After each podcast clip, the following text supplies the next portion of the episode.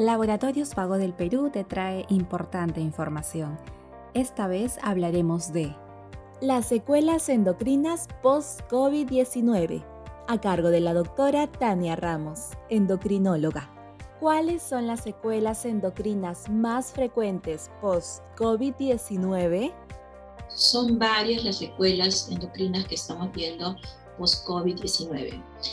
Dentro de las principales estamos viendo diabetes mellitus, hiperglicemia después de la infección y o enfermedad post-COVID, muchas veces producidas por el mismo virus quien ataca a la glándula pancreática y hace que ésta disminuya su función, no produzca insulina y se eleve las glucosas, muchas veces de manera permanente.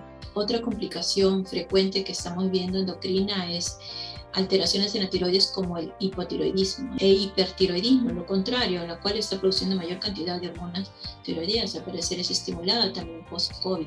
También estamos viendo insuficiencia suprarrenal o disminución de la producción de corticoides, que puede ser por la infección post-COVID o por el uso prolongado de corticoides en el tratamiento de esta infección. ¿Cómo tratar las secuelas endocrinas post-COVID-19? El tratamiento es similar a las enfermedades diagnosticadas en endocrino como la diabetes, hipotiroidismo, apoplejía pituitaria e insuficiencia suprarrenal. Realizándose un buen diagnóstico, se puede realizar el tratamiento adecuado. Este tiene que ser realizado por el médico endocrinólogo. Si estamos eh, presentando hiperglicemia y pensando en una diabetes mellitus post-COVID, pues habrá que medir la glucosa, la hemoglobina glicosilada. En el caso de alteraciones tiroideas, el perfil hormonal tiroidea. ¿Se pueden prevenir las secuelas endocrinas post-COVID-19? De alguna manera sí, sobre todo en el caso de la diabetes.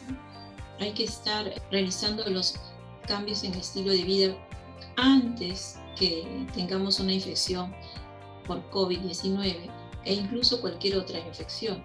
Porque si tenemos riesgos como obesidad, prediabetes, antecedentes familiares, mala alimentación, falta de ejercicio, entonces estamos en mayor riesgo de que una infección de cualquier tipo, sobre todo COVID-19, nos descompense y pueda subir más la glicemia y llegar a rangos diabéticos.